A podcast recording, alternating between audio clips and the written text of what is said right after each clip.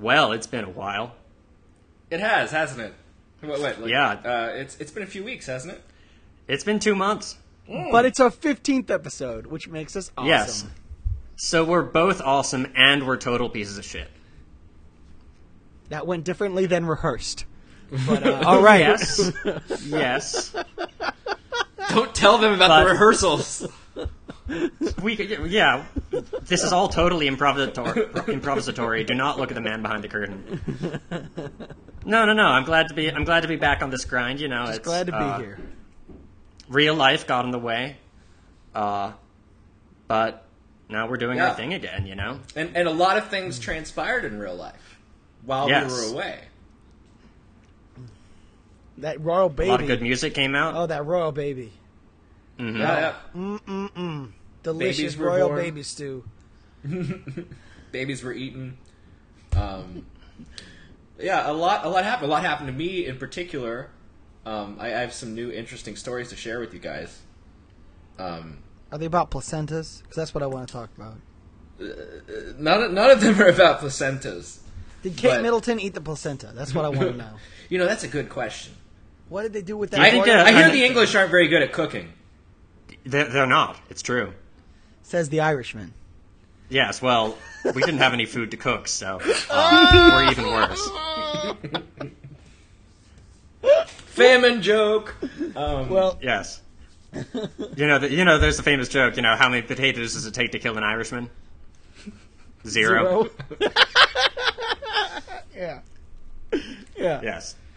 No, but maybe maybe anyway. They topped the placenta with a re- with a relentlessly bland sauce because that's what the English do. they, they they're relentlessly bland. It's true. That'd be a good episode title. Relentlessly bland. But but Philip, what happened to you? Um, a lot a lot of things happened. It's it's it's you know it's summer here in New York. It's summer everywhere else, of course, but here I, I think it takes on a, a, a particular type of. Yeah, it's not uh, summer here in San Francisco. It's like right, in the sixties. Right. You know, people here. They act differently. They're happier. They're sweaty. They're having sex feelings, um, and a lot of crazy things happen. Um, there's, you know, everybody's just trying to spend every night outside, and, and, and on some of those nights, some strange things happen. Uh, I, I have I have two instances to share.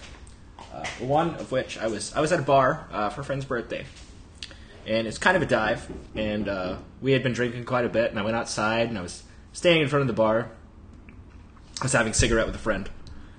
And uh, a fella approaches me, and I'm, I'm, it's raining, so I'm being a dickhead, and I'm standing in front of the door of the bar. And, uh, you know, it's, so his his reaction was not unprecedented. But he walks up to me, and he's like, oh, hey, can I get past you? I was like, you got I D? He's like, huh? I was like, do you, do you have I D? He's like, are you serious? I was like, do I look serious? Like, he's like, yeah, okay. I'm like, pulls out his I D and shows it to me. I was like, okay, you're cool. And then the four people, it was amazing. It was it was amazing how all these people just immediately bought into this fantasy. The four people in line behind him all, all voluntarily showed their I Ds, and each one of them I hassled a little bit more. Um, I was like, I don't know, what's your what's your birthday? What's your sign? Like, where are you from? Amazing. And and the last guy ended up being from Texas, and we actually chatted about that a bit. But all told, I, I enjoyed this so much, I probably carded at least seven or eight people. And it, this could only this could only happen in Williamsburg, because A, the bar is a fucking dive, and it never has a doorman. This is a, this is not a bar that necessitates a doorman. Um, and neither do I look like a doorman. But... it's Williamsburg, and, and many all, of the men they're all, are... They're uh, all sheltered fucking assholes. Yeah, and, they're and, all wayfish, and they're too. they're way, they're emaciated and tiny because they subsist on nothing but P B R and irony. Um, so, so that was that was a thing that happened, and uh, and it didn't... Have you considered that uh, if this whole software thing doesn't uh, doesn't work out, maybe you could become you know a, a bouncer, a, a bouncer? Williamsburg yeah. bouncer. I've actually I've, that's a comic book title right there. I've actually started. I've actually started moonlighting as a bouncer. Makes sense. Um, you, you know, they're, they're they're very easy to push around, the Williamsburgers. So it's certainly more honest work than software. Yeah, yeah, yeah. I, I, you know, I, I really feel like I'm doing some good in the world. Um, Keeping oh, people oh, out of bars. Me. And, um, you know, I, I actually was just reminded of a, of, a, of a third thing that I really want to talk about. So I'll, I'll get to that. Sorry. But so the, the, the second ridiculous thing that happened to me was I was out at a bar and there was like this crazy dance party going on. And I, I come in the bar and I'm wearing a, a, a Tyler the Creator hat that Colin graciously gifted me um, because I have a giant head um, and it fits. And, you know, we've talked about this. We've talked about um, the small head privilege that permeates our society. Episode four, mm-hmm, I believe. Mm-hmm. Yeah. And, and this, this, this occurrence was a prime example of the small head privilege that goes on. It was, it mm-hmm. was, it was a real in the flesh encounter involving small head privilege. And I'll tell you about it. Um, it's the it's the hatriarchy in action. Exactly. Fuck the hatriarchy. Um, and I so I walk in and, and, and you know we're we're having some drinks and there's this crazy dance party going on. This big broy looking fella, blonde guy, very very large dude. He's you know being fucking Lord of the Dance. He gallops on over to me and he pops the hat right off my head. Just yanks it. And I was like, yo, what the fuck? And he puts it on his head, and the joke was on him for two reasons. A, that hat was sweaty as shit. Two, wait, B, um, it was gigantic, so it fell over his entire face. Um, but thereby providing him with, like, a big dose of sweat and moisture to the nose and face yeah, area. Yeah, images it's, of it's all moisture. Right. It's all right. He um, probably isn't really aware of the outside world anyway, so nothing was lost. Yeah. And and so he keeps dancing, and I, I yank it back off. I was like, "Hey, fucking get that back!" And like I, I went out to the backyard. A few hours pass, come back inside, and join the the, the dancing and revelry that's going on, and uh, quite a bit more inebriated at this point. And this guy comes after me again and starts trying to steal my hat. And I was like, "Come on, man! Like, fuck off!" And but he keeps he he becomes increasingly threatening. Like he's really encroaching on my personal space, grabbing at my head, eventually corners me against the wall, and he's like reaching for my hat erratically, and I'm swatting his arms away. Until eventually I was like, dude, you gotta cut it out, or else like I'm serious, this is your last warning, you gotta stop. And he keeps going, and I was like, alright. And I clocked him in the side of the head. And, you know, I'm I'm I'm from the South. Normally this would precipitate a bar fight, which nobody wants to be a part of because they're very dangerous. Um, but uh, what happened next puzzled me. Um, he recovered from the blow, and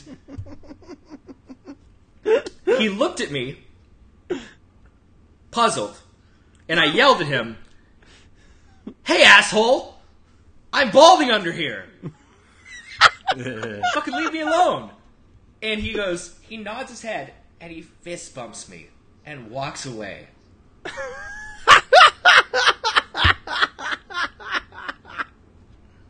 Never let it be said that violence doesn't solve problems. That, or at guy, least... that guy was too fucking drunk to process what happened to him. So he was just like, uh, uh... Uh, the only bucket his, his inebriated, dumbass brain could fit that into was, like, some sort of, like, respect. So he's like, well, cool. Violence oh, solves yeah. some problems, kids. Remember Might that. occasionally makes right. Might occasionally That's another rolls over title. inebriation. Um, so, yeah, that, that was the thing. That, and then I, I, I'll finish this out with another Williamsburg story. That, yeah. Um, Story uh, time. I was, I was in. I was in. I was in. A, you guys. I, I've taken you guys to this bar. This is my neighborhood bar. Um, Matt Torrey's. Yes, um, it's a good bar. It's a, a nice it's a place. Bar. Good, good people there. Good friends of mine. And I'm good sitting, ass bar. I'm sitting in the bar, and there are these four fellas, four hipsters, at the end of the bar, um, discussing the merits of tipping, and and how specifically it's like some shit out of Reservoir Dogs almost. Except these guys were fucking jackasses. Um, it wasn't the guys as from, opposed to the Saints that Quentin Tarantino portrays. it, wasn't, it wasn't those guys with the, the double date dot com. No, no, no. Although that guy was present, but he was not involved. Amazing. He was not involved. He's um, a regular. Those guys are regulars. Regular. There's no way they aren't. Like, just the way they were acting. We told yeah. that story on the podcast, right? Yeah, yeah, yeah, yeah, yeah. Mm-hmm. Um, so, so these other guys, so they're talking about how, about tipping and how they don't tip and why they don't tip. You know, talking about this idealized society where everybody got paid a fair wage, and I was like, you guys are dickheads And but before I could intervene, there's an old fella sitting at the bar to their right. Real old-timer, sitting there drinking a shitload of whiskey. He gets up, saunters up behind them, and fucking lays into them with passion. He embarks on a twenty-minute rant about why you should tip people in your life. He's like, he's like, he's like, you know, you could, you could go home and get a six-pack of beer and sit at home and be lonely, but no, you could come here and you buy beer and you, there's a pretty girl behind the bar and she smiles at you and, and you know, she pays attention to you, and you, she, she serves you your drinks, you talk to people here, there's ambiance. He's like, yeah, I tip everybody. I tip my garbage man, I tip post the postman, you, you take care of people who take care of you. He's like fucking incensed. He's like spitting on them and they're terrified because they're cowards. Tip um, the garbage man? And, tip the garbage yeah. man? He tips the garbage man. I didn't, I don't. How? Like and I don't you, even know you, those you, people. You, like where I come from, you like you give them like Christmas presents. That's exactly what he's talking about. That's exactly what he's talking about. He's like he's like you know certain workers he gives Christmas presents. It was beautiful. You, you leave them a Christmas card. You put some money in it on you know around Christmas and, time so that they get it. And I'm sitting there laughing my ass off. Christmas card in the trash for the garbage guy? On top of the trash. Oh. Attached to it. So, you know with an, with a night with maybe with a ribbon perhaps. So, so I'm sitting Maybe there, a bow? I'm, I'm, sitting there, I'm sitting there laughing my ass off, and this guy looks over at me, and I'm like, hey, man, dude. Like, and he sits down.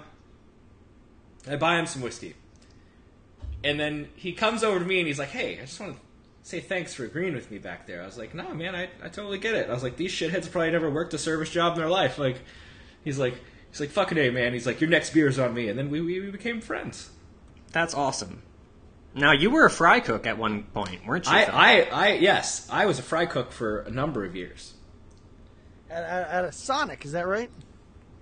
A Sonic and a barbecue joint. Dang. Nice. That's some real shit. Um, sweat yeah, yeah, of the was, brow. The sweat of the brow. Sweat of the grease of the brow. um, but yeah, that, those, are the, those are the things that have happened to me as of late. Williamsburg summers... That's a special place where yeah. logic and reason do not apply. It's true. There are some silly motherfuckers who live here.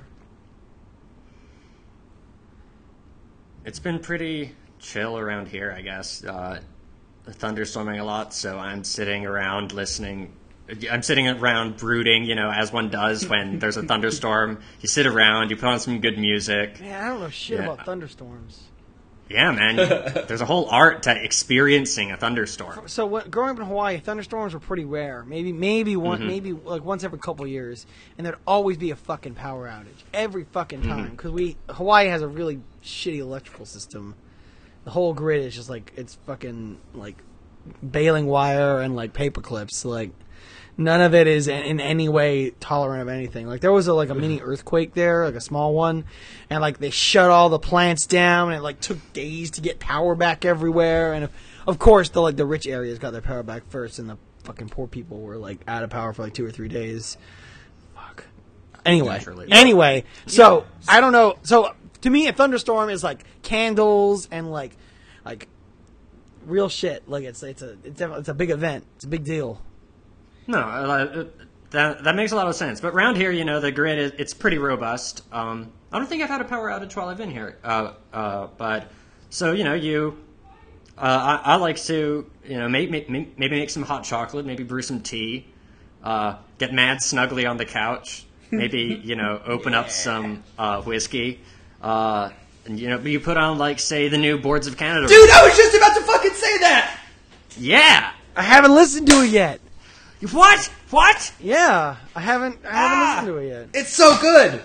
It's so. I, I'm good. happy to hear that. I'm really nervous because I'm a, the last I'm a big time, fan. The last I'm time was a fan. thunderstorm here. I poured myself some whiskey and listened to the Boards of Canada album. Dude, it's maybe I'll do it that is tonight. The perfect thunderstorm album. Do maybe it. I'll do that tonight. It's not going to stop thunderstorm, yeah. but it's real shitty out. Get mad real snuggly. Listen to Boards of Canada. Yeah, yeah I was driving. I was driving down uh, on fourth of July weekend. Ooh, I could tell some stories about fourth of July weekend. Uh, I, I spent it... Uh, we've, we've spoken of this place in the past because it's where Philip and I spent last Thanksgiving. Uh, in This is in my cousin's compound uh, in Virginia. Uh, hanging out with uh, Lars, my cousin who runs music blog City of I- Islands, which I occasionally write for. Shouts out to Lars. Shouts out to Lars. Lars. Peace. Uh, uh, but no, it, so I'm driving down in the Mercedes that Zipcar got for me because I had I had got a, I had ordered a Mazda, you know, a a, a practical yeah, little. You're a sensible deal. man. I'm a sensible man. Anybody ask anybody, and the first thing they think of is sensible and, and yelling uh, about about things on the internet. Yes, that too. That's that's a part of my personal brand. Uh, and uh, so they call me up and they're like, "Well, we can't get you the uh, Mazda, but we do have this Mercedes."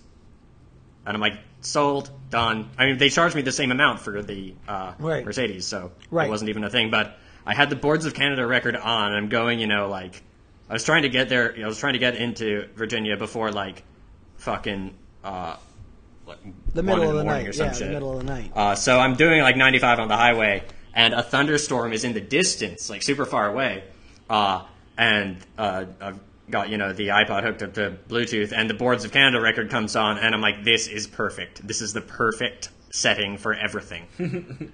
Fucking right. And, and, I could not be happier. Patrick, correct me if I'm wrong, but I, b- I believe during this trip you in, you engaged in sports. I did. It's true. I played sports. You played you played football. You played basketball. The most ballin' photo ever taken was taken on this trip. It's a it, it's, pretty great photo. Can, can I describe it? Can I describe it? Absolutely. Just all right. So the mise-en scene is is, is a, a backyard. Maybe like a, it's like a driveway with like a little like a garage, a separate garage, and uh, there's a basketball hoop set up in the uh, in the driveway. Uh, it seemed to be you know it seemed to be summer. It was a summer thing. It was black. It's a black and white photo. Um, sort of in the middle, sort of the middle two thirds of the of the photo is Patrick, and he's hanging off the end of the hoop. The ball is in the hoop. And in Patrick's mouth is this cigarette, and he's got this look of grit and determination on his face, and it just look—he just looks like he fucking like he just like slaughtered a lamb and then dunked the basketball to celebrate. It's fucking awesome. Like it's so cool. Yeah, the dunk was incidental. Yeah, exactly. Exactly. It looks like an incidental dunk to something even more awesome happening. It was funny because they asked me, hey, can you dunk? Now, I haven't played basketball in years, and then I went up for it, and uh, it was fucking perfect, if I do say so myself. And everyone nice. was very impressed. Nice. Because every, because all of the rem- all the other members of that family are at maximum five ten, uh, and I'm six two and with incredibly long arms, so uh, it was, I felt like a giant. Brobdingnagian, if you will. Ooh, yeah, Jonathan Swift. Um, but no, it, it was cool. Um, and I got to hang out with uh, Lars and Carl, my cousins, who are just the coolest dudes. Um, and I've been been writing about uh, music for Lars's blog, and this brings us to something that I'd like to talk about. I'd like to talk about the new Kanye record. All right. What did you guys think? I think it's pretty fucking good. I think it's a great. Yeah, I think it's. I think it's it's it's brilliant pop music. I think it's gonna be. There's definitely a sort of a, got a real summertime v- vibe to it. It's uh you know I think it's gonna be real popular. Um, not it's not what I want to see from Kanye. Like I want to see more Kanye. You know I want to see him spit right. Like that's what I want to hear. And he's got one track on there. It's the last track where he like he really flows and lays it down. Mm-hmm. But uh you know the rest of it. Kind of, kind of disappointing in that respect, but still very enjoyable. Like, um, there definitely, I had, a, I have had a lot of fun listening to it. Um, uh, I've I, been hearing it blared out of the cars around here, driving around, because I gauge the popularity of rap albums by how often I hear them played. Yeah, uh, on the street, uh, out of cars. on the street, and so you, I'm, I'm hearing a lot of uh, New Slaves. I'm hearing a lot of Blood on the Leaves. Yeah. Uh, That's the one thing I think I would say a little criticism about it is that it is not an album that is easy to listen to straight through. Um, for me, anyway. Like I don't really. Yeah, it's kind of it's kind of an exhausting album because it's very dense, yeah, but yeah. It's, it's it's short, but it's very dense, and it does not let up. Yeah, yeah. I, I, I really enjoyed it. Uh, you know, of course, it's it's problematic. Oh, it's very. It's oh very yeah, I didn't even. We didn't even. I wasn't even going to get into that. um, well, but, because I knew yeah, we were going to really talk about it. it. I, I knew we were going to talk about it later, not because it's not yeah. worth talking about. Right, right. Yeah.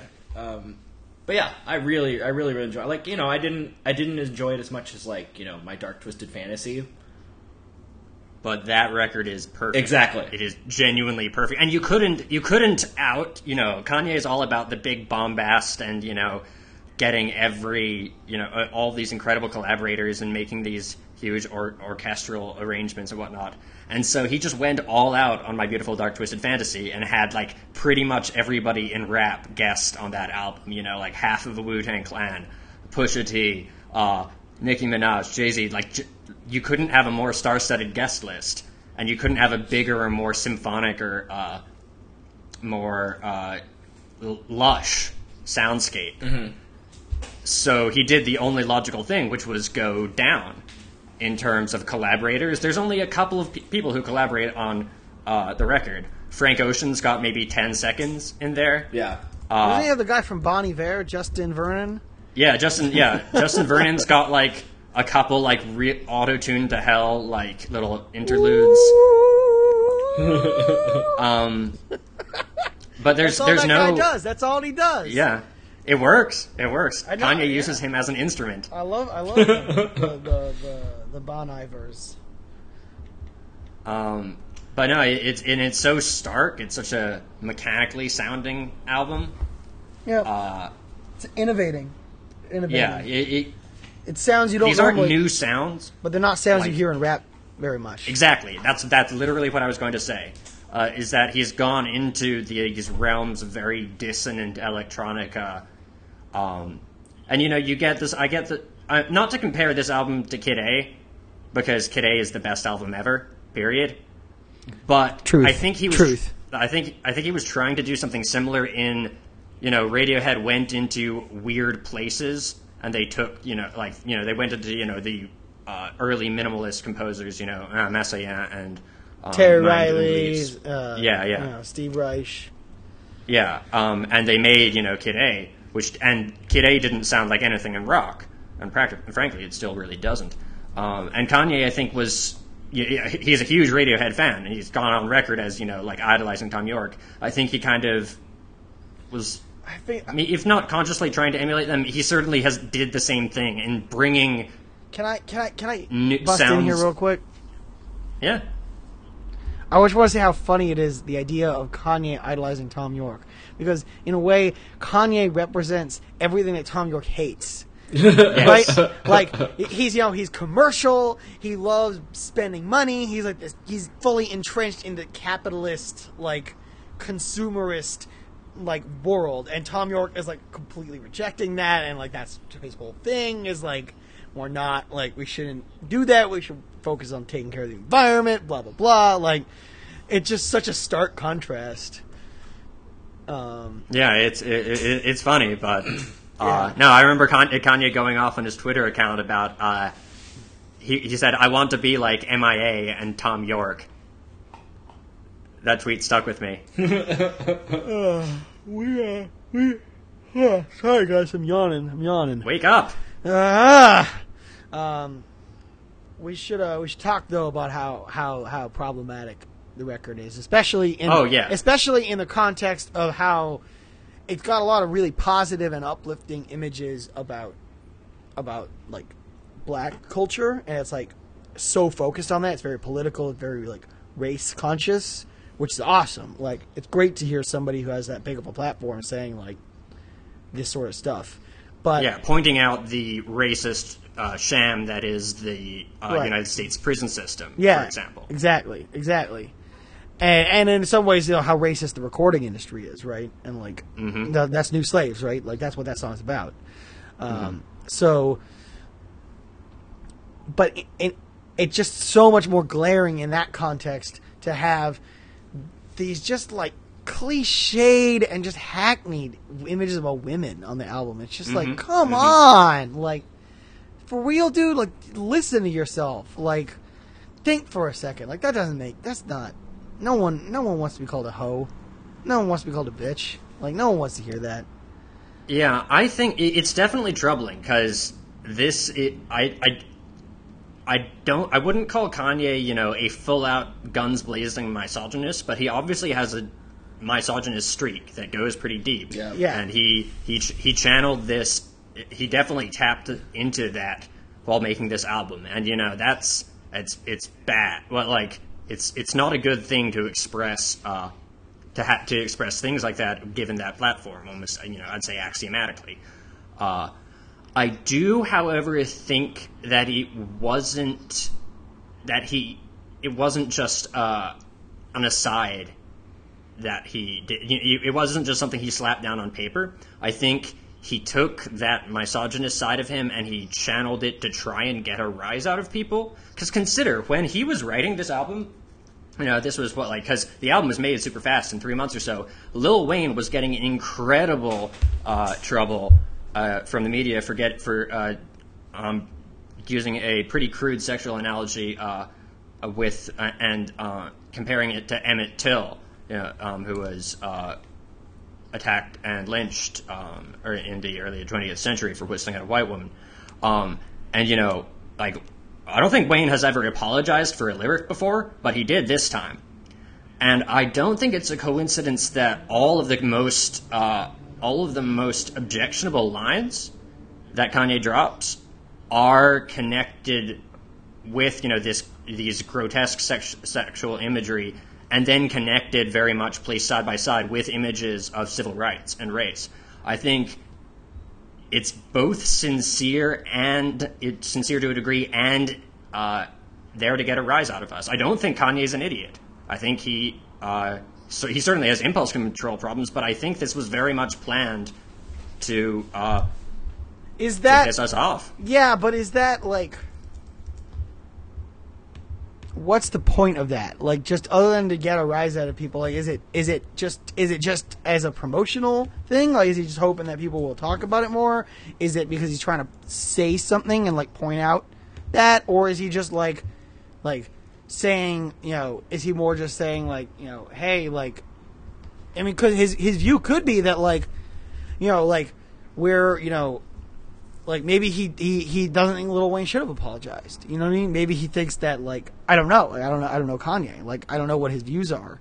Well, you know, maybe he's tr- trying to say with it that, like, Lil Wayne is, like, you know, that that's an example to him of, you know, the the media and society oppressing a black guy for doing something that he doesn't think there's any problem with.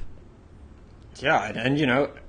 It's, uh, I I honestly don't know. It's hard to say because, and he definitely hasn't talked about uh, his his reasoning behind the lyrics because he, he he rarely gives interviews. Uh, but did did you see the interview he gave with uh, to John Carmenaca? The he's like the only guy at the New York Times who knows what, what the fuck is up. Um, uh, in the New York Times uh, a while ago. No, it was I heard like about an interview that. with. It was like reading an interview with Superman. It was the most amazing thing. He believes in himself so wholly, so strongly, and it shines through with everything that he says, that even when he's saying genuinely absurd things, it's somehow, at least for me, it was kind of motivating. Like, Kanye believes in, him, in himself that much. Maybe I can believe in myself a little more, you know? Huh. But makes uh, you but think. Back, but back to the uh, issue of, you know, the uh, misogyny in it. Um,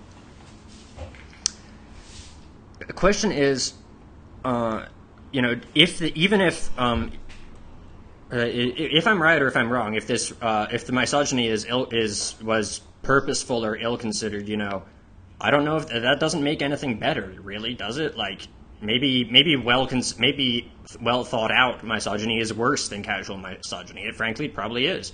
Uh, so I, I don't want to engage in apologetics here because uh, that's because there's no there's nothing to be gained for apologizing for the uh, for the oafishness that he shows at parts of that album.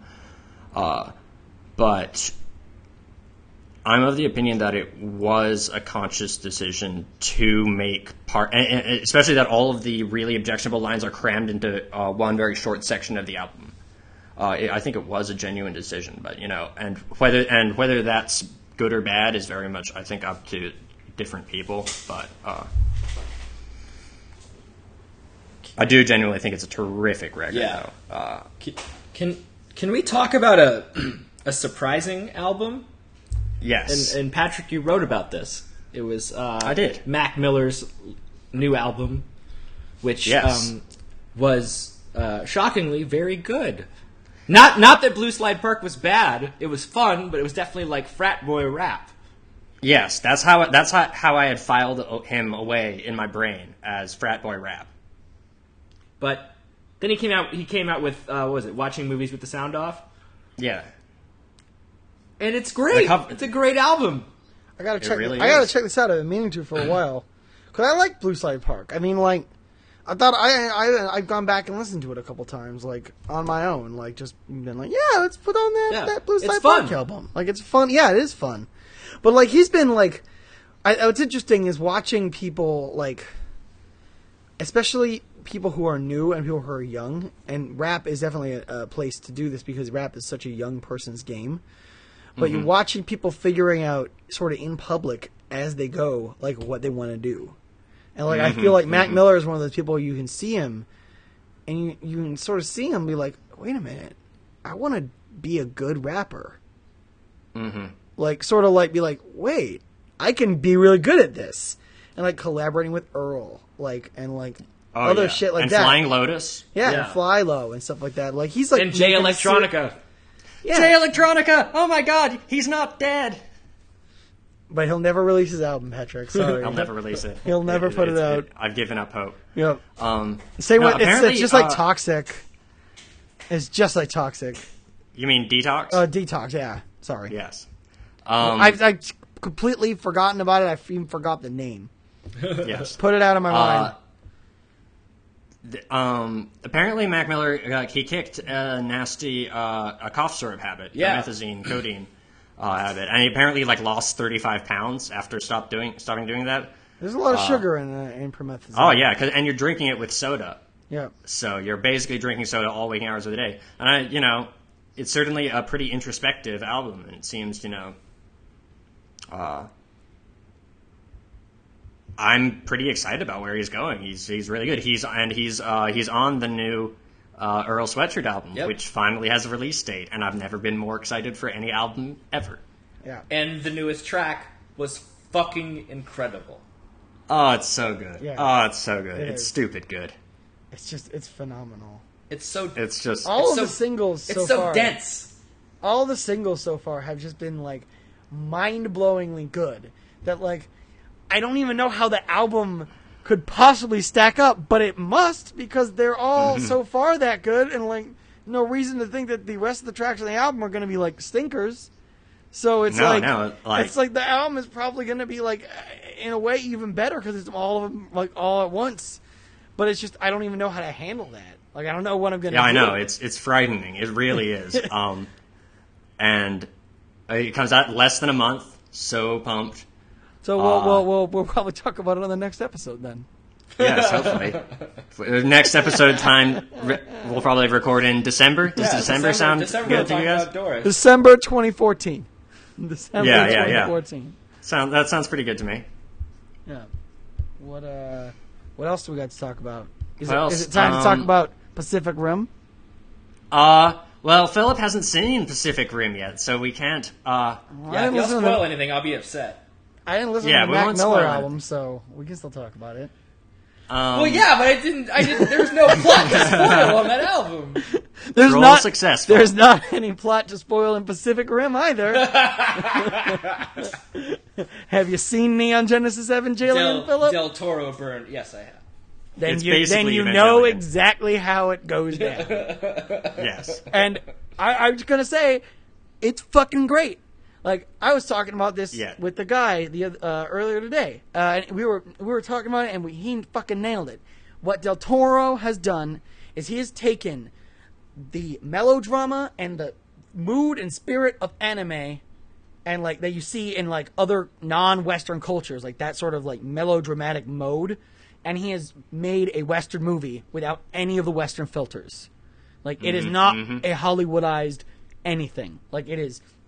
Cheesy and it is goofy. There are these like two scientist characters who are like the definition of like the goofy comic relief dudes from like every fucking like Chinese movie or like anime or anything. Like You know, one of them is Charlie from from It's Sunny, It's Always Sunny. Uh, he plays the sci- he play yeah he plays the, the the scientist who loves the aliens and like wants to get to know them, mm-hmm. and like that. So that shit is awesome. Like obviously, like Blandemic protagonist is not going to win the, the Academy Award for Best Acting, and in fact he doesn't really act at all. He just sort of stands there and is like, yeah, my uh, yeah he's my my loved one is dead. It's it's Charlie Hunnam, right? The, I, the English fella.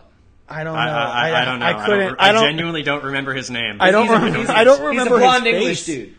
I don't know if he's English or if he's Australian. There he's are a English. number of Australian dudes in the movie, which yeah. is also cool. Like Australian. There are a lot of people in the movie who are not like American, which mm-hmm. and and so I was reading about it, and I think this is also accurate that it's like, um, it's a movie that's going to make most of its money in the international market because that's where it's designed to sell, mm-hmm. and it's like it's a movie that people oh, not in the U S are gonna fucking love, and I think that's totally true because it's like all these people from all around the Pacific Rim in the movie.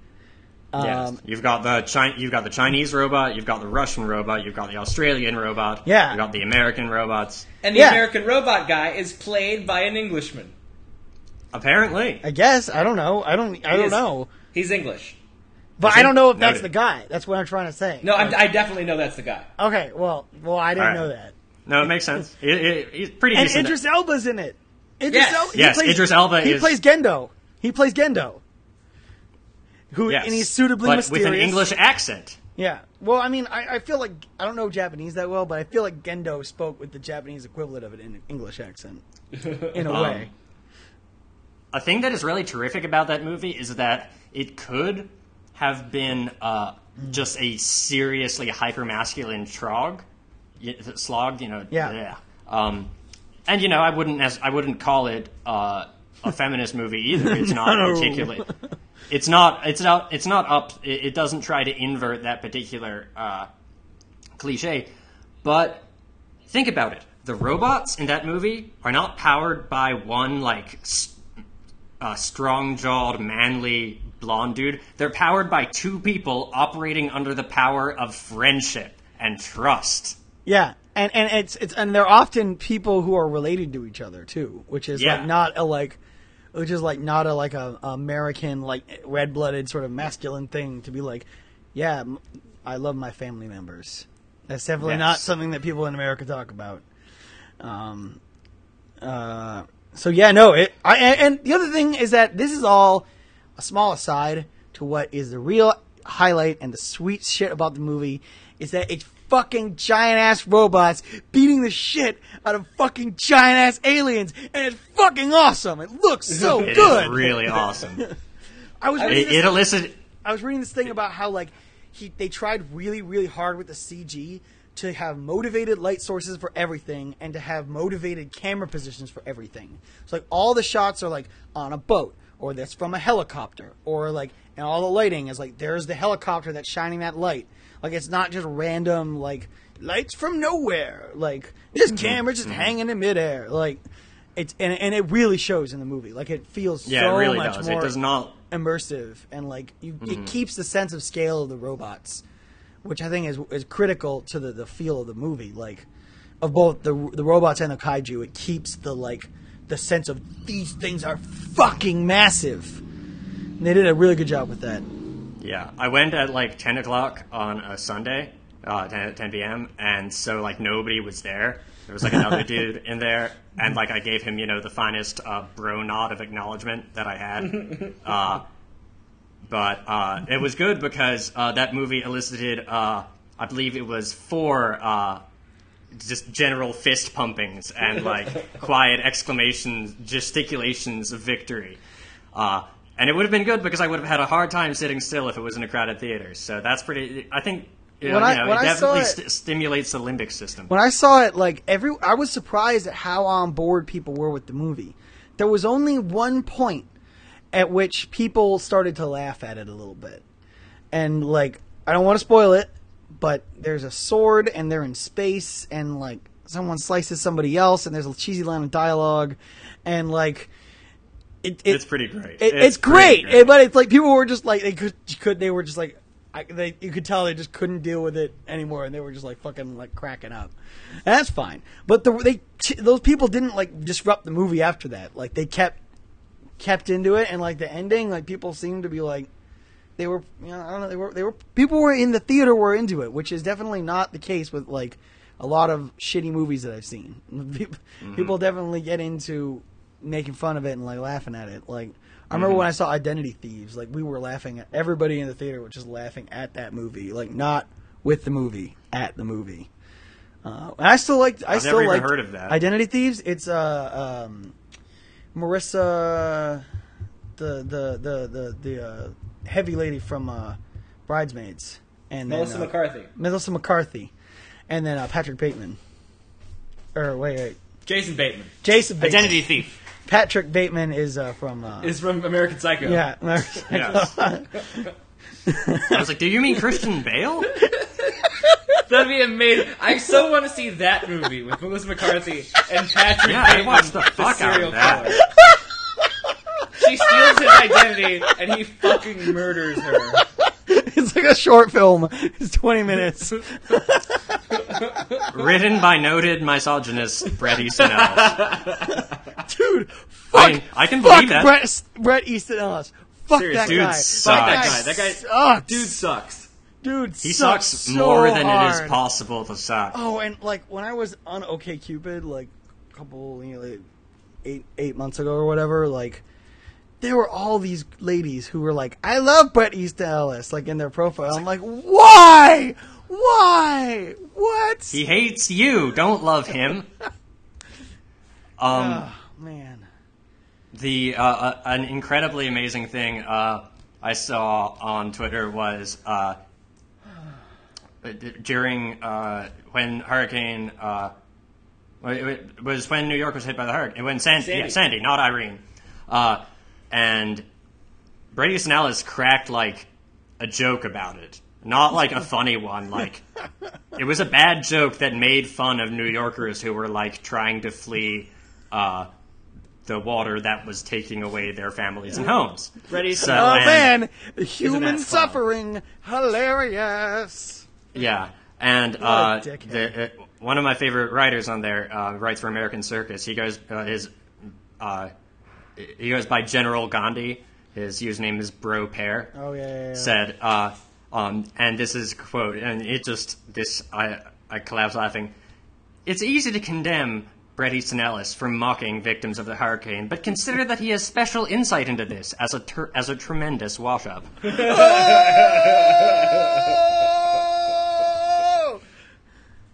yes, God damn! It was that, golden. That's Burned by his the way, ass. That's by the way my favorite. Shit at a rap show is when everyone in the crowd stops cheering and goes, oh! That happened when the white kid at the Ghostface show busted out the old dirty bastard vo- verse from uh, Protect Your Neck really fucking good. Like, people lo- lost their fucking minds. It was so crazy. I hope that dude never... I didn't buy a drink for the rest of the night. Yeah, he and he was like doing the fucking moves from the video too. Like nice. He was really fucking good. He had his like huge fucking Wu-Tang shirt on. Like it just had, it just had the, the Wu-Tang like bird on it, just fucking huge. And like he was good. And then what sucks is like, go, so Ghostface was like he brought up two people, and so he told to the ne- he told the next guy like, "Yo, I want you to kick his ass." Like. And, like, the guy fucking didn't. He just whiffed. Like, he did the verse. Uh, he was all right, but he didn't, like, get people fired up at all. It's hard going. Uh, you you either want to go first or you want to go last, but... Yeah. But it was it was pretty cool hearing hearing uh, Ghostface do You God's little, like, four-bar thing. Like, yeah, mm-hmm. grab my nut, get screwed. That, that part was awesome. Yes, the tiny little bit. The, which the four-bar the four-bar killer. Yes. Um... And he's, he's got a verse on uh, uh, uh, Seven Chamber, right? Too or uh, Mystery of Mystery Chess Boxing. Mystery Chess Boxing, yeah, that's right. It's a good verse, but he was in jail for most of the recording of that. So, uh, oh yeah, we could talk about. Did you guys listen to the new You God record, the keynote speaker? No, I have not listened to it. It's fucking good. There's some good shit on Is there. Is it good? Yeah. R Z A executive produced it. Uh, He's got the best Twitter account. His Twitter account fucking rules. You got a yes. Wu-Tang seven seven seven. It's so funny. It's so good. Uh, and he's he, he his his account's great, but that it's a good fucking re- record. There's some good ass songs on there, like um, Skyscrapers. That's a good. That's the first single, and it's fucking good. Like I could, I would, I could see that playing that like on a mix, like without telling people, like you know, like just a rap mix, just being like, hey, here's this track, like just put it in there, and people would like it. It's a good fucking track. Speaking of mixes, I saw uh, uh, a friend of mine. Uh, works in a Q A place where I work. Uh, he's a good good friend. We talk about music a lot, and he sends me a link uh, to uh, there's this club, the the Boiler Room. I think it's in London, and they do a lot yeah. of live D J sets. They get a lot of people to come in. So like Thom, Thom Yorke has yeah. gone in. Thom Yorke did one. Uh, Fly Low, Fly Low did one. And so he's like, dude, the bassist from Sigur Rós is doing a techno set, and I'm like, excuse me. Because Sigur Rós make, like, Icelandic orchestral music for, like, nerds, which is why I'm going to go see them in a couple of months. Uh, but it was incredibly good. He has incredible taste in techno and is impeccable at mixing them together. Who would have thought? So, apparently, among the teens, kids, the Snapchat and the and the teen become... and the teen-oriented. The, yes, the Snapchat ad has, app has become uh, a popular thing. Uh, it's a cute little app, and it's a funny idea. It's also horribly designed, which is it is horribly designed. All right, yeah. so all right, I, I, I want to break this down. I want to do this. All right, so Snapchat basically the idea is that you can send a photo or a video to your friend, um, but the thing is, the photo and the video are only. Uh, they're only visible to your friend for like eight to ten seconds. Yeah, they're and transient. then they're transient, and then they go away and can't look at them again. And also, the photos are very low quality; like they're really fucking grainy. Um, like they like re-encode the JPEGs that they take from the uh, uh, camera and like put them at like you know thirty percent compression or whatever. Do they? They look, they look like shit. They definitely are low quality. Um, Uh, and they, they have that on their website now. They under they, they have all this shit broken down on their site now if you go look at it. But the point of the app, and it's it's also like really fucking poorly designed in general. Like, and this is why it's so popular, is because it doesn't have this sort of like slick, clean, sort of like Facebooky, like like I'm a pro site for pro people. Like I'm like an adults thing. Like it doesn't. It has this sort of like rough around the edges, like sort of like. Yeah. What is this? Like, isn't is this something that even we're even supposed to be using? And I think that's critical to why it's so successful. Yeah, I, because it, the fact the fact that it wears clown shoes is critical. Yeah, it is. It really is. Like because it it makes people who are not necessarily like like it's not an app that you could ever imagine like your dad using because it's just too fucking complicated to figure out. Like, it's really fucking weird. It is not intuitive at all. There's no introduction to, like, this is how it, this is what a Snapchat is. Right. This is how you do it. It's no, something it's like, you have to sh- show your friend how to do it, and then they can use it. But otherwise, you're fucking yes. clueless.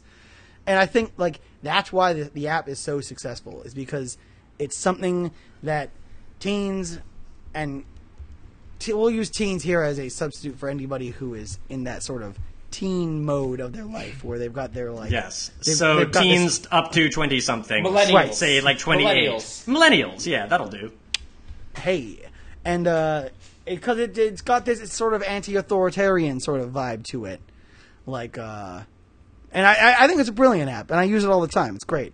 uh mm-hmm. It's fun. um it, it, I compare that yeah. with Instagram. Right, Instagram's got this like real slick sort of like like a metallic sort of blocky look to it, and it doesn't like it doesn't the new the Instagram yeah. two point oh anyway, like the original Instagram had the same sort of gritty sort of like what the fuck is even happening in this app like kind of vibe to it. And yeah. I think that's another reason why it was so successful, is because it didn't feel like this it's, super corporate like yeah and in, Instagram now is is not not something um men are comfortable putting their dicks in, as it were. Mm-hmm. You know, you, and I heard this from somebody, I did not find this out myself, you cannot put the uh, the word dick in an Instagram picture description. What? It will reject it. This is apparently a uh, a healthy uh, filter, shall we say, a stiff criteria for uh, for for grasping dick pics. Oh, oh. I'm sorry. I usually leave the puns to you guys. Oh, you really shot your wad with that one.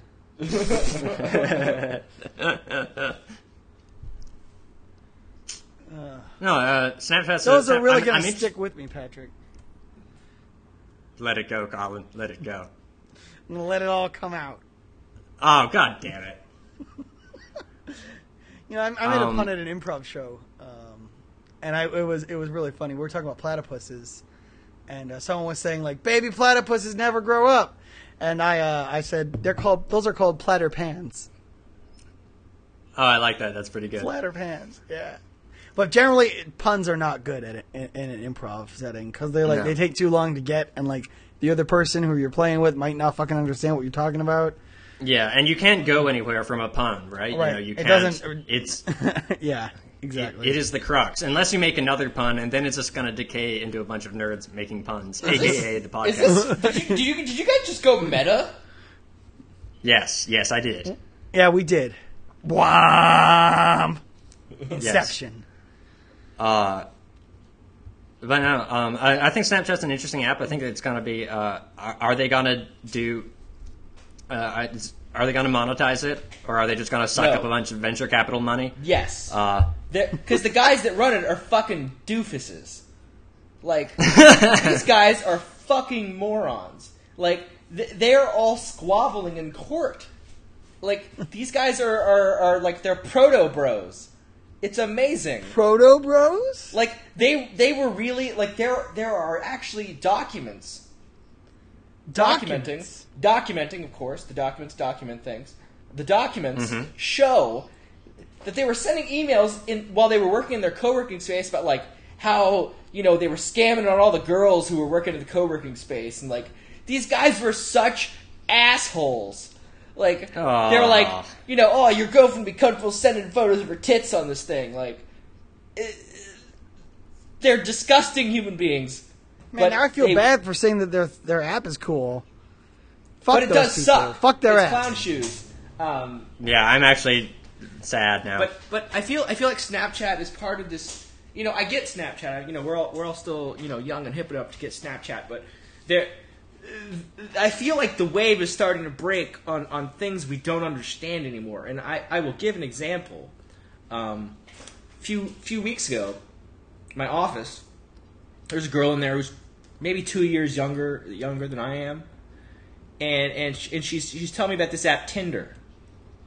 And I was like, what the fuck's that? She's like, are you kidding? All my friends are on this. Yeah, I was what like, the fuck is that? Exactly. I was like, I was like, how old are you? She's like, I'm twenty-three. I was like, fuck you, I'm twenty-five. Like, I'm, I'm not like fucking grandpa here. Like, what is this shit? And apparently, Tinder is basically Hot or Not rebranded, more or less, for, for, for mobile devices. You're, it's like it's like an OKCupid sort of thing, but you see no details about the person except for their pictures, and you just say yes or no. Yes or no, and in that way, you, you, you are set and what, up on what dates. Does that, what does that do? It sets you up on dates. I'm not I'm not hot enough for an app like that. I'm sorry. Like, so it's OkCupid for the exclusively shallow.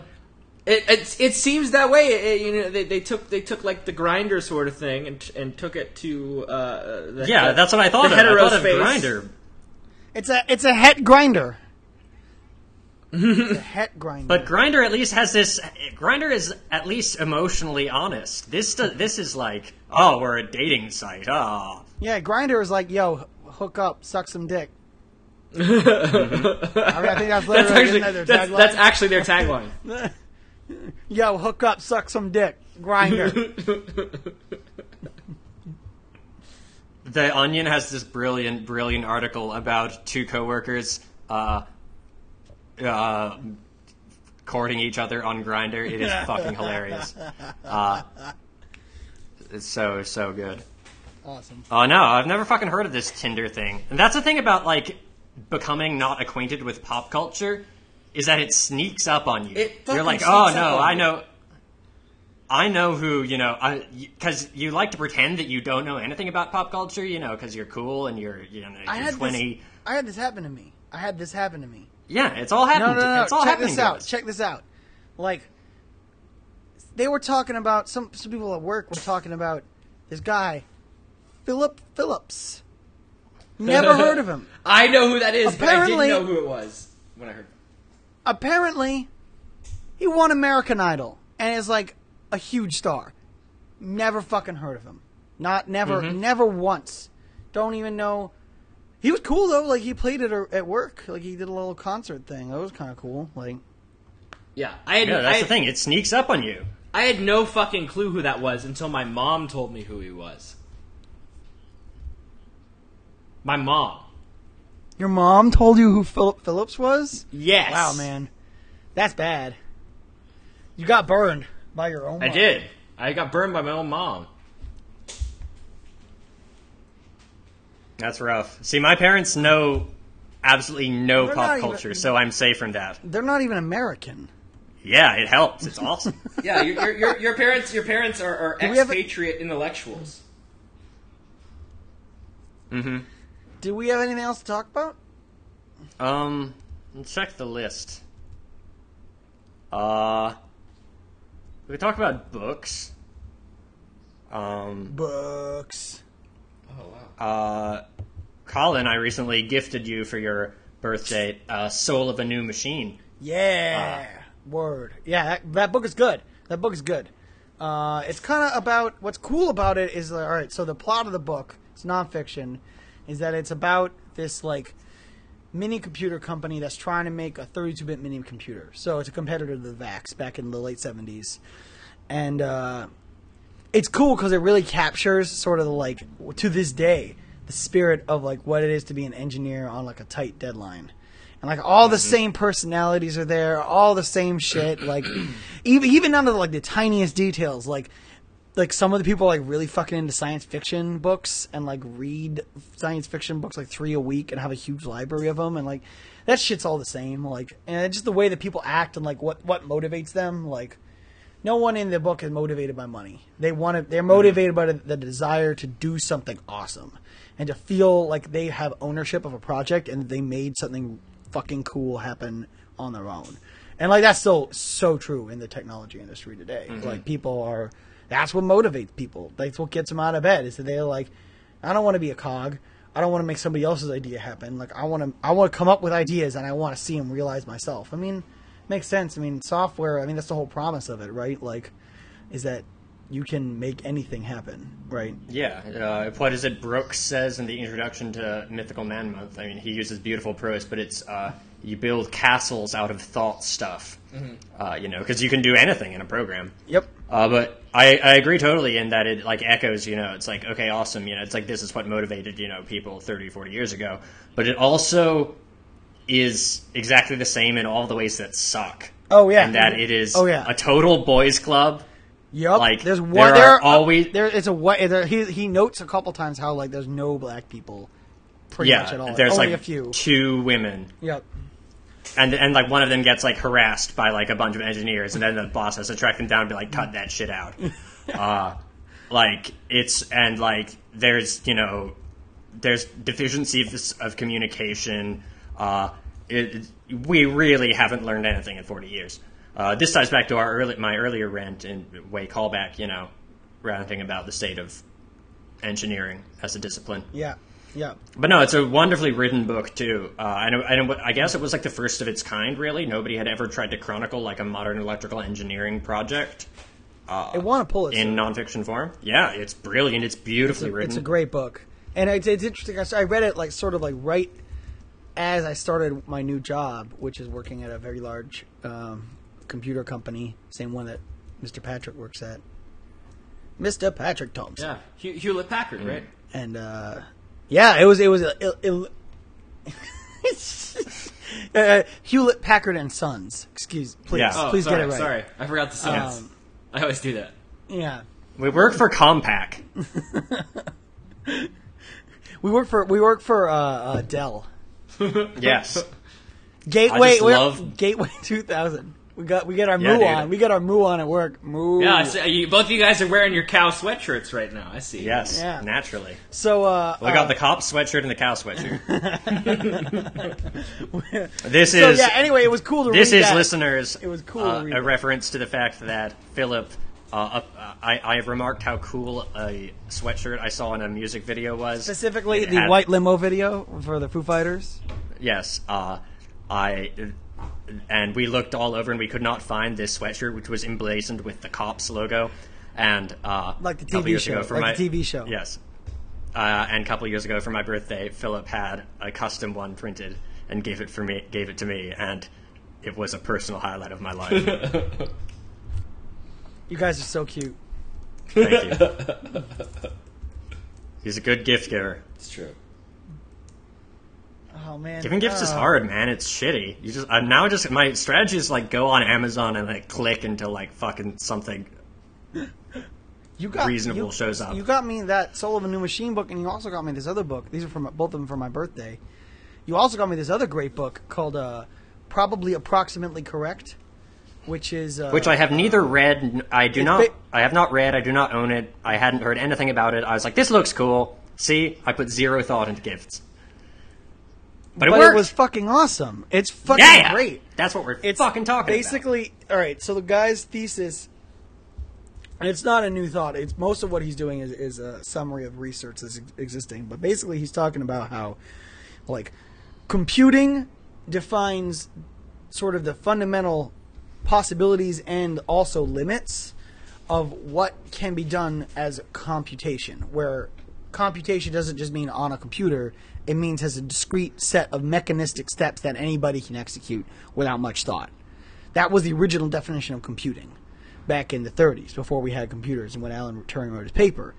So one part of the book that's great is there's a cool, really impassioned summary of why Turing's nineteen thirty-six paper on computable numbers was so fucking cool, and like just how much it changed everything about mathematics and like Compu- you know, it developed the field of computer science, and like, you know, we talked about discrete math and how like that paper revitalized our interest in it, and like, just, just it's just a that chapter is like the third chapter is really fucking good, and then he kind of goes on to say, okay, we have computable as this definition, and we have a, a good hard limit on what can be computable, like a, a negative result, that is the halting problem, and also a right. positive result, that is universality. And so he goes on to talk about uh, several more classes, um, including that he defines, including learnable, which is anything that can be sort of learned or trained in, in, in, in a similarly rigorous definition as computable. And he also gives good limits about what can and can't be learned, what can and can't be evolved, and also what can and can't be deduced from, like using deduction. Uh, sorry, yeah, either, is it deduction? Induction. I don't remember exactly. I haven't finished the book yet, but he he's a it's a really fucking good book. Uh, I definitely I'll recommend check it, out. it. It's it's. I wish I knew more of the math behind it so I could really like dive in and like be like, okay, I understand how this works. But most of it is me just sort of saying like, okay, sounds good. There's a lot of citations. Like this probably is true. Like, and just trying to develop an intuition for sort of the intuition behind his arguments. Um. But yeah, I uh, I really fucking like it. Our friend of the show, um, Michael B. Bernstein, is that is that right? Mister Michael B. R. Bernstein, M R B. Michael, and Michael R. R. Bernstein. Oh right, I always forget that that's M R B and not Mister B. No, that's no, how no. I always think it. I always think Mister it's Mister B. Mister B. No, it's M R B Brooklyn because dude's from Brooklyn. I know, I know, shout I know, out. I know the Brooklyn part. Yeah, shout out to M R B, dude rocks. That guy is fucking cool.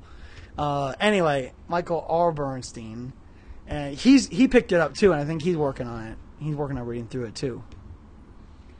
Um, but yeah, no, definitely did, did a great see, book, highly recommended. Uh, did you see the photos of uh, M R B uh, hanging out with Jay-Z very briefly? Uh, no. It was pretty incredible. I saw that because he that's they had they had one of the Magna Carta Holy Grail uh, listening party things. Shit sucks. And, yeah, and but it's not a good record. No, it's bad. Uh, it's bad. Um, the less said about that, the better. Uh, people, people writing hate really mail like saying Jay fell off. Well, it's true.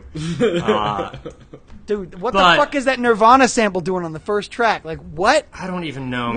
man. I don't even that, know. I just, Nobody I knows. just fucking gave up after that. I was like, fuck this. And I just, like, closed the tab I was listening to it in. I was just like, nope. The one song, there's the one, there's, there are a couple of good songs. There's the one song he does with, uh, who was co-written by one of the guys uh, from Rat-A-Tat. Nice. one hundred dollar Bill. Nice. Uh, which, which was on the Great Gatsby soundtrack. That's, that's a pretty solid song. There's a couple of other songs there, but on the whole, no, it's a pretty dreary and l- lyrically lazy record. I mean, the beats are pretty incredible, but that's because Jay-Z has enough money to hire anybody he wants in the entire world. Right. And they'll do it because it's Jay-Z, so... Well, because also uh, they're getting a fuckload of, fuckload of money, and the record's going to sell yes. well because it's Jay-Z. Anyway, yes. anyway, back to what we're talking about. But yeah, the uh, M R B has a pretty cool uh, photo of him, like... fist bumping with Jay-Z, I believe. It's pretty incredible. Nice.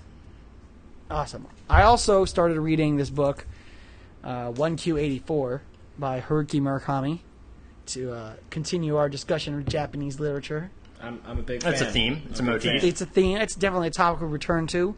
Uh, it's good so far. It's like a nine hundred page book. I'm like a quarter of the way through it now. Um, it's really interesting. Um... Unfortunately, it definitely suffers from, like, there, there's some female characters in it who suffer from male author syndrome. Um, I think you guys know exactly what I'm talking about. Yeah. Oh, I know exactly what you're talking about. Yeah, so there's some of that, but, like, um, it's it's something that needs to be put into context in Japan, because Japan is, I'm just going to go ahead and say this, Japan is a shitty, shitty place to be a woman. Mm-hmm. Like, patriarchal as hell. Yeah, and, like, and he addresses that in the book.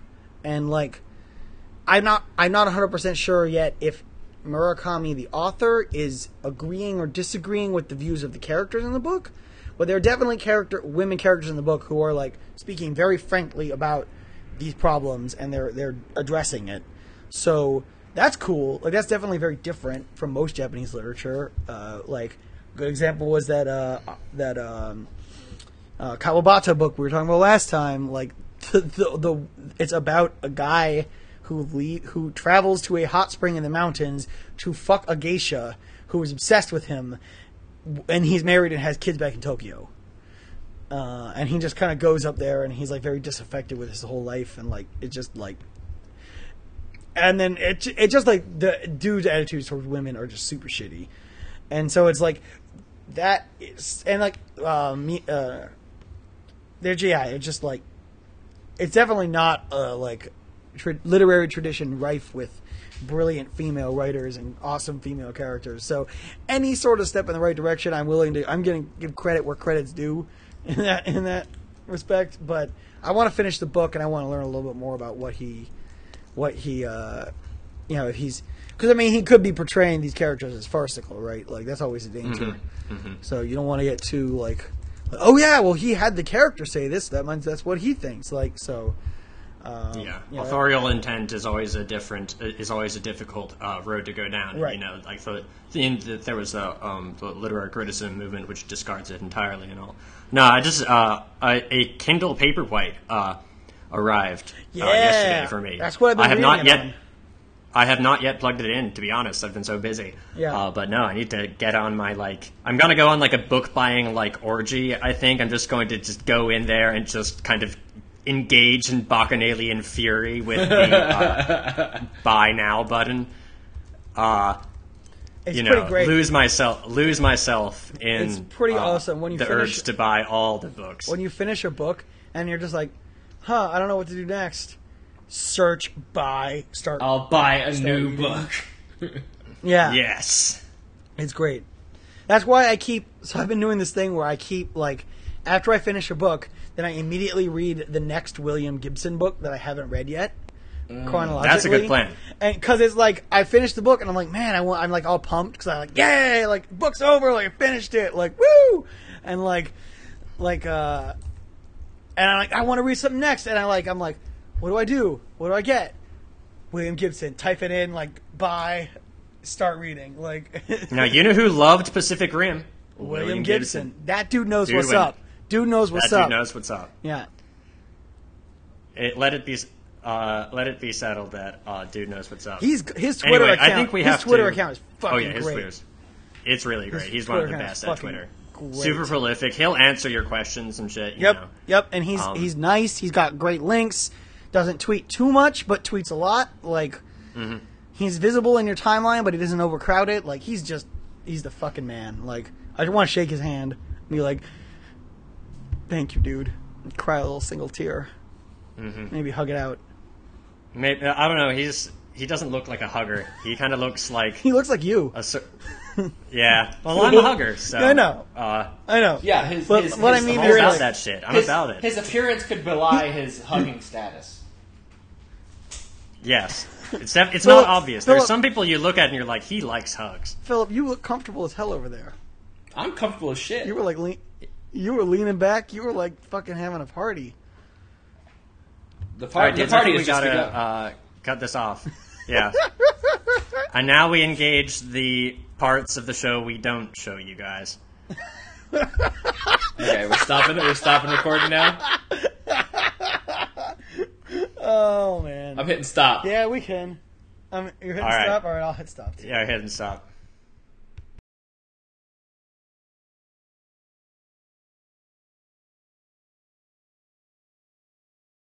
I'm recording, motherfuckers. Uh, I'm recording.